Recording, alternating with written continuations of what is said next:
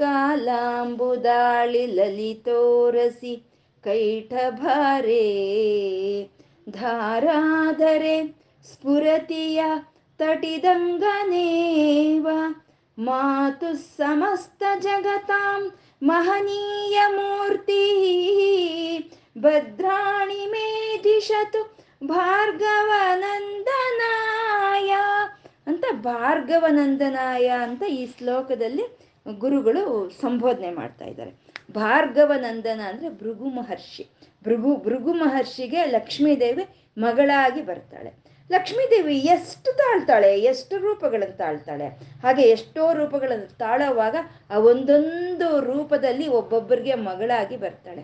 ಹಾಗೆ ಬರೋವಾಗ ಭೃಗು ಮಹರ್ಷಿಗಳು, ಭೃಗು ಮಹರ್ಷಿಗಳಿಗೆ ಮಗಳಾಗಿ ಬರ್ತಾಳೆ ಅಂದ್ರೆ ನಿಂತ ಪವಿತ್ರತೆ ಅಲ್ವಾ ಅಲ್ವೇ ಅಲ್ಲಿ ಪವಿತ್ರತೆ. ಅಂದರೆ ಭೃಗು ಮಹರ್ಷಿ ಅಂದರೆ ಬ್ರಹ್ಮವಿದ್ಯಾ ಬೋಧಕರು. ಆ ಬ್ರಹ್ಮವಿದ್ಯಾ ಬೋಧಕರಿಗೆ ಬ್ರಹ್ಮವಿದ್ಯಾ ಸ್ವರೂಪಿಣಿಯಾದ ಲಕ್ಷ್ಮೀದೇವಿ ಮಗಳಾಗಿ ಬರ್ತಾಳೆ ಅಂತ.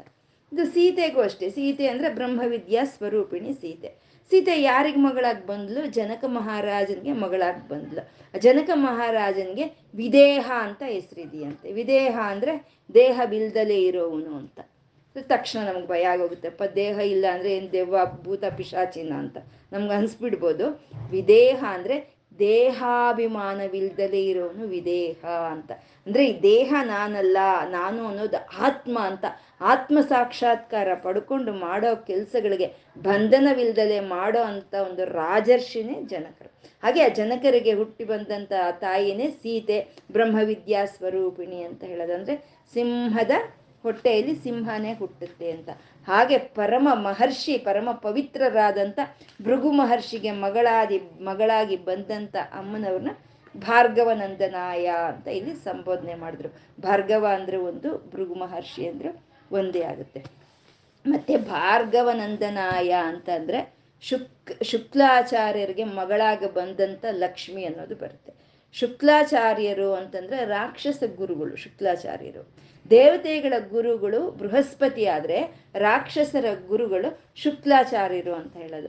ಮತ್ತೇನು ರಾಕ್ಷಸರ ಗುರುಗಳಿಗೆ ಮಗಳಾಗಿ ಬಂದ್ಲ ಅಮ್ಮ ಅಂತ ಅಂದ್ರೆ ಒಂದೇ ಭೃಗು ಮಹರ್ಷಿಯ ಪರಂಪರೆಯಲ್ಲಿ ಬಂದಂತ ಅವರೇ ಇಬ್ರುನು ಬೃಹಸ್ಪತಿ ಆಗ್ಬೋದು, ಒಬ್ಬ ಶುಕ್ಲಾಚಾರ್ಯದು ಇಬ್ರು ಭೃಗು ಮಹರ್ಷಿಯ ಒಂದು ಶಿಷ್ಯರೇ ಆಗಿರೋ ಅಂಥದ್ದು ಅದಕ್ಕೆ ಶುಕ್ರವಾರ ಅಂದ್ರೆ ಆ ಶುಕ್ರ ಗ್ರಹದ ವಾರ ಅದು ಅಂತ ಅಂದ್ರೆ ಶುಕ್ರಾಚಾರ್ಯರಿಗೆ ಪ್ರೀತಿಯಾದಂಥ ವಾರ ಅದಕ್ಕೆ ಅದನ್ನ ನಾವು ಶುಕ್ರವಾರನ ಭಾರ್ಗವಾಸರ ಯುಕ್ತಾಯಾಮ್ ಅಂತಾನು ನಾವು ಕರಿತೀವಿ ಅಲ್ವಾ ಅಂತ ಆ ಶುಕ್ರವಾರ, ಆ ಶುಕ್ರದ ಪ್ರಾಧಾನ್ಯವಾದಂಥ ಪವಿತ್ರವಾದಂಥ ಶುಕ್ರವಾರದ ದಿನ ಅಮ್ಮನವ್ರನ್ನ ನಾವು ಉಪಾಸನೆ ಮಾಡೋ ಅಂಥದ್ದು ಅದು. ಅಂದ್ರೆ ಶುಕ್ರಾಚಾರ್ಯರಿಗೆ ಮಗಳಾದಂಥ ಅಮ್ಮ ಅಂತಾನು ನಾವು ಇಲ್ಲಿ ತಗೋಬೋದು. ಅಂತ ಭಾರ್ಗವ ನಂದನಾಯ ಭದ್ರಾಣಿಮೇ ದಿಶತು ಅಂತ ಭಾರ್ಗವ ನಂದನ ಆದಂಥ ಅಮ್ಮ ನನಗೆ ಒಂದು ಶುಭವನ್ನು ಉಂಟು ಮಾಡಲಿ ಅಂತ ಇಲ್ಲಿ ಕೇಳ್ತಾ ಇದ್ದಾರೆ. ಇವಾಗ ಈ ಶ್ಲೋಕದಲ್ಲಿ ಅಮ್ಮನವ್ರ ಅಡ್ರೆಸ್ ವಿಳಾಸ, ಅಮ್ಮನವ್ರ ವಿಳಾಸ ಎಲ್ಲಿದೆ, ಅಮ್ಮನವ್ರ ಅಡ್ರೆಸ್ ಏನು ಅನ್ನೋದನ್ನ ಈ ಶ್ಲೋಕದಲ್ಲಿ ನಮ್ಗೆ ಹೇಳ್ತಾ ಇದ್ದಾರೆ. ಕಾಲಾಂಬುದಾಳಿ ಲಲಿತೋ ರಸಿ ಅಂತ ಇದ್ದಾರೆ ಲಲಿತೋ ಉರಸಿ. ಉರಸಿ ಅಂದ್ರೆ ಹೃದಯ.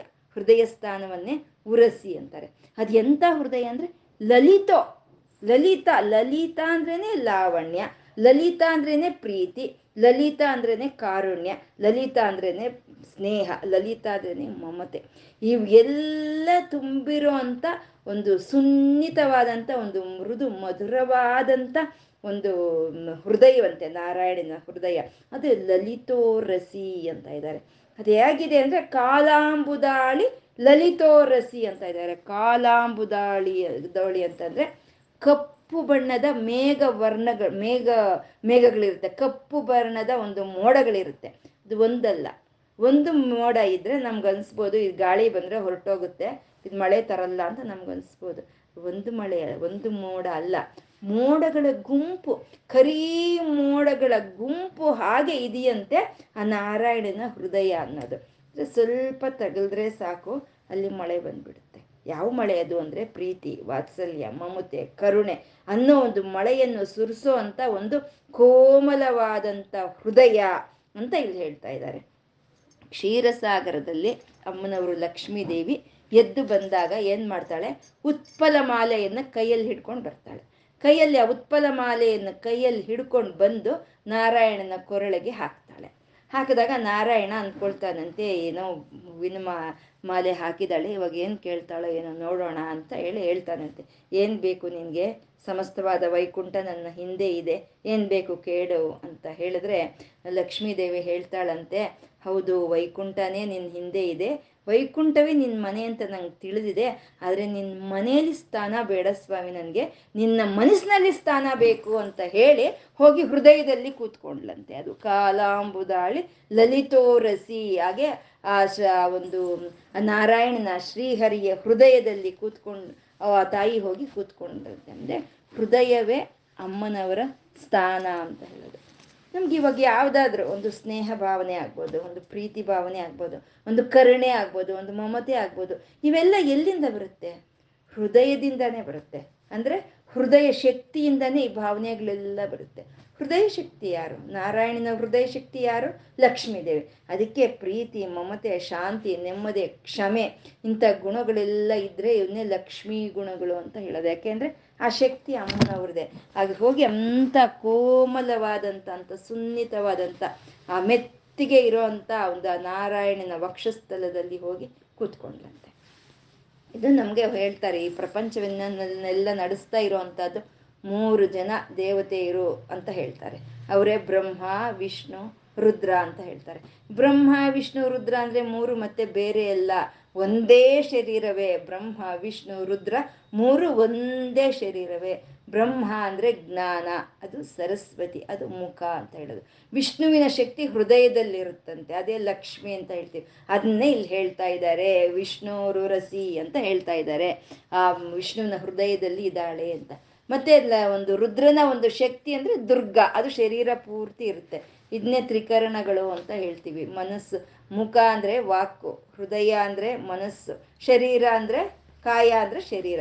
ಇದೇ ಕಾಯ, ವಾಚ, ಮನಸ್ಸ ಅಂದ್ರೆ ಭಗವಂತ ವಿರಾಟ ಸ್ವರೂಪನಾದಂಥ ನಾರಾಯಣನ ತ್ರಿಕರಣ ಶಕ್ತಿನೇ ಅಮ್ಮ ಲಕ್ಷ್ಮಿ ಅಂತ ಹೇಳೋದು. ಆ ರೀತಿ ಕ್ಷೀರಸಾಗರದಿಂದ ಬಂದಂಥ ಅಮ್ಮ ಹೋಗಿ ತಾನು ಆ ನಾರಾಯಣನ ವಕ್ಷಸ್ಥಲದಲ್ಲಿ ಕೂತ್ಕೊಂಡ್ಲು ಅಂತ ಲಲಿತೋರಸಿ ಅಂತ ಅಂದ್ರು.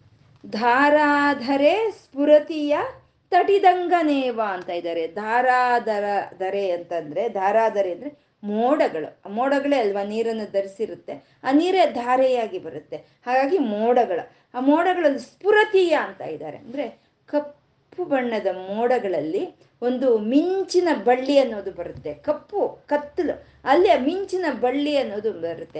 ಹಾಗೆ ಕಪ್ಪು ಬಣ್ಣದಲ್ಲಿ ಇರೋಂಥ ನಾರಾಯಣನ ಹೃದಯದಲ್ಲಿ ಅಮ್ಮನವರು ಮಿಂಚಿನ ಬಳ್ಳಿಯಾಗಿ ಇದ್ದಾರಂತೆ ಎಂಥ ಧ್ಯಾನ ಇದು.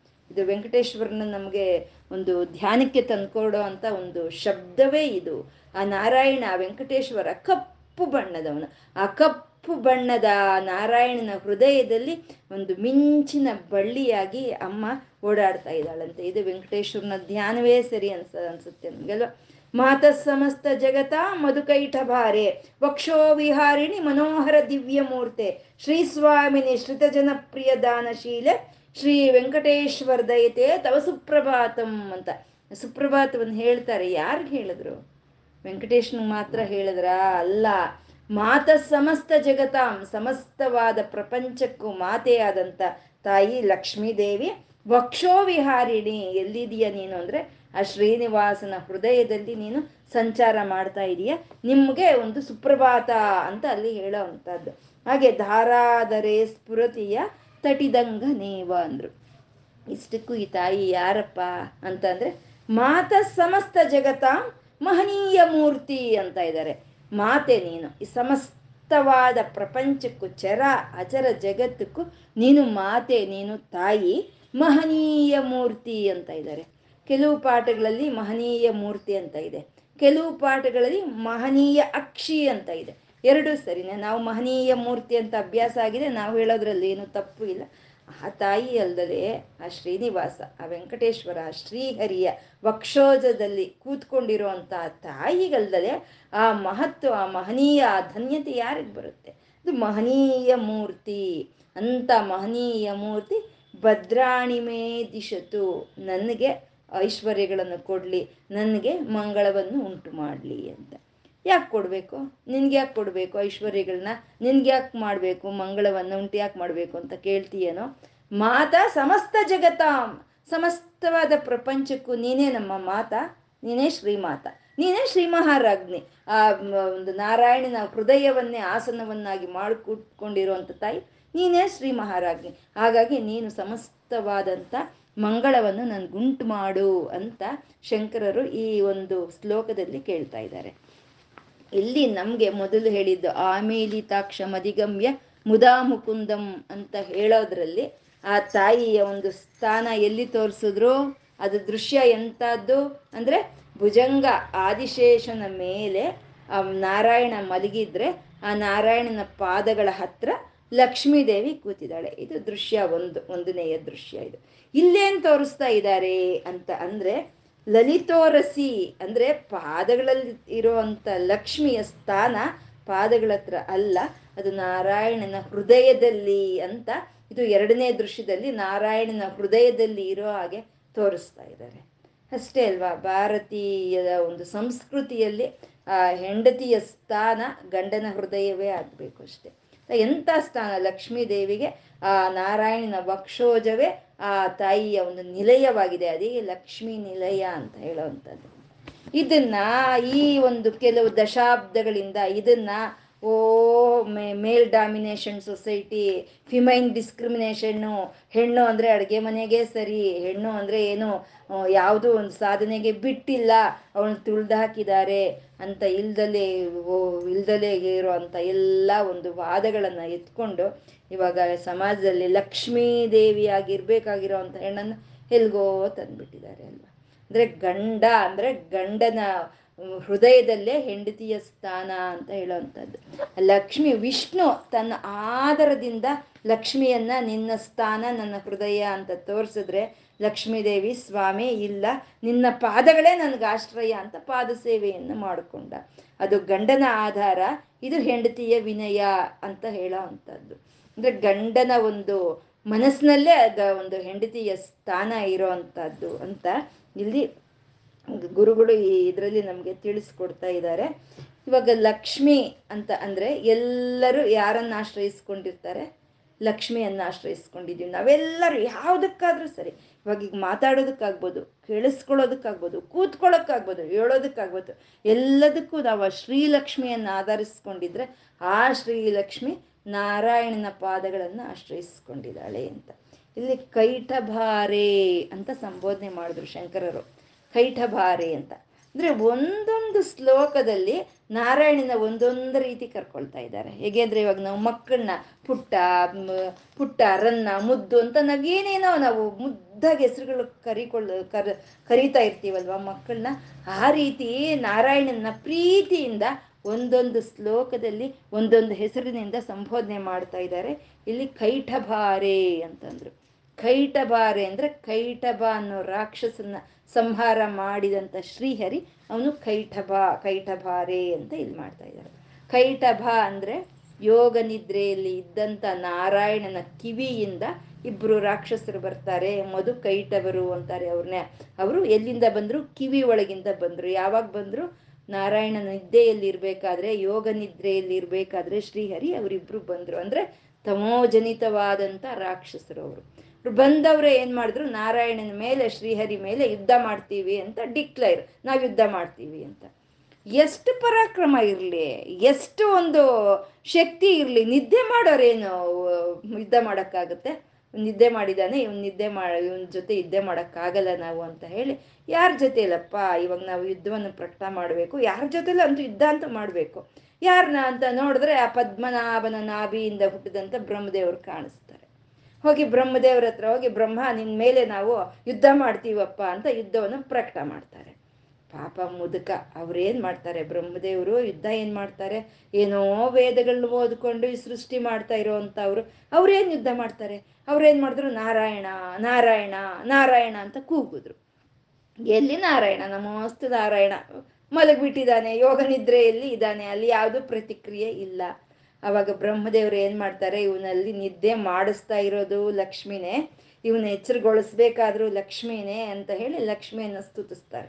ಆವಾಗ ಲಕ್ಷ್ಮೀ ದೇವಿ ಬಂದು ಲಕ್ಷ್ಮೀ ದೇವಿ ಅವನ ಒಳಗೆ ಸ್ಪಂದನೆಯನ್ನು ತರ್ತಾಳೆ. ಆವಾಗ ಎದ್ದು ಕೈಟಬ, ಕೈ, ಮಧು ಕೈಟಬರ್ನ ಹತ್ ಸಂಹಾರ ಮಾಡ್ತಾನೆ ನಾರಾಯಣ. ಅದು ಕೈಟಭಾರಿ ಅಂತಂದ್ರು. ಅಂದ್ರೆ ಇಲ್ಲಿ ಕೈಟಬನ್ ಹೇಳಿದ್ರು ಅಂದ್ರೆ ಮಧುವನ್ನು ಹೇಳಿದ್ರು ಅಂತ. ಮಧು ಕೈಟಭಾರಿ ಅಂದ್ರೆ ಮಧು ಕೈಟಬ ಅನ್ನೋ ರಾಕ್ಷಸರನ್ನ ಸಂಹಾರ ಮಾಡಿದ್ರು ಅಂತ. ಇಷ್ಟಕ್ಕೂ ಮಧು ಅಂದರೆ ಏನು? ಕೈಟಬ ಏನು ಅಂದರೆ ಏನು ಅಂದರೆ ಮಧು ಅಂದರೆ ಸಕ್ಕರೆ, ಸಿಹಿ ಅಂತ ಹೇಳ್ತೀವಿ. ಆ ಸಿಹಿ ಎಲ್ಲಿರುತ್ತೋ ಅಲ್ಲಿ ಇರುವೆಗಳು ಬರುತ್ತೆ. ಆ ಬರೋದು ಒಂದಿರುವೆ ಬರಲ್ಲ ಅನೇಕವಾದಂಥ ಇರುವೆಗಳು ಬರುತ್ತೆ. ಆ ಸಕ್ಕರೆ ಸುತ್ತ ಅನೇಕವಾದ ಇರುವೆಗಳು ಬರುತ್ತೆ. ಆ ಇರುವೆಗಳು ನಾವೇನಂತೀವಿ? ಕೀಟಕ ಅಂತ ಹೇಳ್ತೀವಿ. ಅದೇ ಅನೇಕವಾದ ಕೀಟಗಳಾದ್ರೆ ಕೈಟಬ ಅಂತ ಹೇಳ್ತೀವಿ. ಅಂದ್ರೆ ಮಧು ಅನ್ನೋ ರಾಕ್ಷಸನೇ ಸಿಹಿ, ಈ ಕೈಟಬ ಅನ್ನೋ ರಾಕ್ಷಸನೇ ಸಿಹಿ ಸುತ್ತು ಸೇರೋ ಅಂತ ಇರುವೆಗಳು ಅಂತ ಹೇಳೋದು. ಇಷ್ಟಕ್ಕೂ ಆ ಮಧು ಯಾರು, ಈ ಕೈಟಬ ಯಾರು ಅಂತಂದ್ರೆ ಸಿಹಿ ಒಂದೇ, ಇರುವೆಗಳೇ ಅನೇಕ. ಹಾಗೆ ಅಹಂ ಒಂದೇ, ಅಹಂ ಅನ್ನೋದೇ ಮಧು. ನಾನು, ನಂದು ನಾನು, ನಂದು ಅನ್ನೋದೇ ಕೀಟಕ. ಅದೇ ಅನೇಕವಾಗಿರುತ್ತೆ. ಅಹಂ ಒಂದೇ. ನಾನು ನಂದು ನಾನು ನಂದು ಎಷ್ಟಿವೆ? ನಮ್ಮ ತಾತರ ಕಾಲದಿಂದ ನಾವು ನೋಡ್ತಾ ಇದ್ದೀವಿ ಒಂದು ಬಸ್ಸಿಗೆ ಹೋದರೆ ಒಂದು ಖರ್ಚಿಫ್ ತೆಗೆದು ಹಾಕ್ತಾರೆ, ಒಂದು ಸೀಟ್ ಮೇಲೆ, ರಿಸರ್ವ್ ಹಾಕ್ತಾರೆ ಹಾಕ್ಬಿಟ್ಟಿದ್ದು ನಂದು, ಮಮ ಅಂತ ಹೇಳ್ತಾರೆ, ನಂದು ಅಂತ ಹೇಳ್ತಾರೆ. ಹಾಗೆ ಎಷ್ಟರ ಮೇಲೆ ನಾವು ಖರ್ಚೀಫ್ ಹಾಕೋದು? ಇವಾಗಂದ್ರೆ ಹೋಗಿ ಫಿಸಿಕಲ್ ಆಗಿ ಖರ್ಚೀಫ್ ಹಾಕಲ್ಲ, ಇವಾಗ ಆನ್ಲೈನ್ ಒಂದು ಟಿ ವಿ ಬುಕ್ ಮಾಡ್ತೀವಿ ಟಿ ವಿ ನಂದು. ವಾಷಿಂಗ್ ಮಿಷಿನ್ ಬುಕ್ ಮಾಡ್ತೀವಿ, ವಾಷಿಂಗ್ ಮಿಷನ್ ನಂದು, ಒಂದು ಕಾರ್ ಬುಕ್ ಮಾಡ್ತೀವಿ, ಒಂದು ಮನೆ ಬುಕ್ ಮಾಡ್ತೀವಿ, ಒಂದು ಟ್ರಿಪ್ ಬುಕ್ ಮಾಡ್ತೀವಿ. ಅವಕಾಶ ಇದ್ದರೆ ಚಂದ್ರಮಂಡಲಕ್ಕೂ ಟಿಕೆಟನ್ನು ನಾವು ಬುಕ್ ಮಾಡ್ಕೊಳ್ತೀವಿ. ಅದೆಲ್ಲ ನಂದು ನಂದು ನಂದು ಅಂತ ಹೇಳೋದು. ಅಂದರೆ ಅಹಂ ಅನ್ನೋದು ಒಂದು, ನಂದು ನಂದು ಅನ್ನೋದು ಅನೇಕ. ಅಹಂ ಅನ್ನೋದೇ ಮಧು ನಂದು ನಂದು ಅನ್ನೋದೇ ಕೈಟವ, ಸಮೂಹ ಅಂತ ಹೇಳೋದು. ಈ ಅಹಂ ಹೋಗ್ಬೇಕು ಆ ನಂದು ಅನ್ನೋದು ಹೋಗ್ಬೇಕು. ಈ ಅಹಮ್ಮು ನಂದು ಎರಡು ಹೋದರೆ ಆಗೋ ಅಂಥ ಒಂದು ಸಾಕ್ಷಾತ್ಕಾರವೇ ಪರಬ್ರಹ್ಮ ಸಾಕ್ಷಾತ್ಕಾರ ಅಂತ ಹೇಳೋದು. ಅದೇ ಮಧು ಕೈಟಬ ಸಂಹಾರ ಅಂತ ಹೇಳೋ ಅಂಥದ್ದು. ಆ ರೀತಿ ಒಂದು ಅಮ್ಮನವ್ರನ್ನ ಒಂದು ವಕ್ಷಸ್ಥದಲ್ಲಿ ಇಟ್ಕೊಂಡಿರುವಂಥ ಒಂದು ನಾರಾಯಣನ ಧ್ಯಾನ ಅನ್ನೋದು ನಮ್ಮಲ್ಲಿ ಅಹಂ ಅನ್ನೋದನ್ನ ನಮ್ಮಲ್ಲಿ ಇರುವಂತ ಕೋರಿಕೆಗಳನ್ನು ನಾಶ ಮಾಡ್ತಾ ನಮ್ಮನ್ನ ಅಪರತತ್ವದ ಕಡೆಗೆ ಕರ್ಕೊಂಡು ಹೋಗುತ್ತೆ ಅಂತ ಇವತ್ತು ಹೇಳ್ಕೊಳ್ತಾ, ಆ ನಾರಾಯಣನ ಹೃದಯದಲ್ಲಿ ಇದ್ದು, ಆ ನಾರಾಯಣನ ಕಡೆ ಮುದಾ ಆನಂದದಿಂದ ಆಕೇಕರ ಸ್ಥಿತ ಕಡೆಗಣ್ಣಿನಿಂದ ನೋಡ್ತಾ ಇರುವಂತ ಆ ಲಕ್ಷ್ಮಿಯ ಒಂದು ದೃಷ್ಟಿ ನಮ್ಮ ಮೇಲೆ ಬಿದ್ದು ನಮಗೂ ಮಂಗಳವನ್ನು ಉಂಟು ಮಾಡಲಿ ಅಂತ ಇವತ್ತು ಕೇಳ್ಕೊಳ್ತಾ, ಇವತ್ತು ಆ ಲಕ್ಷ್ಮೀನಾರಾಯಣರಿಗೆ ಏನು ಹೇಳ್ಕೊಂಡಿದ್ದೀವೋ ಒಂದು ನಮಸ್ಕಾರದೊಂದಿಗೆ ಆ ಲಕ್ಷ್ಮೀನಾರಾಯಣರಿಗೆ ಅರ್ಪಣೆ ಮಾಡ್ಕೊಳ್ಳೋಣ. ಸರ್ವಾಂಶಿ ಲಲಿತಾ ಅರ್ಪಣ ಮಸ್ತು.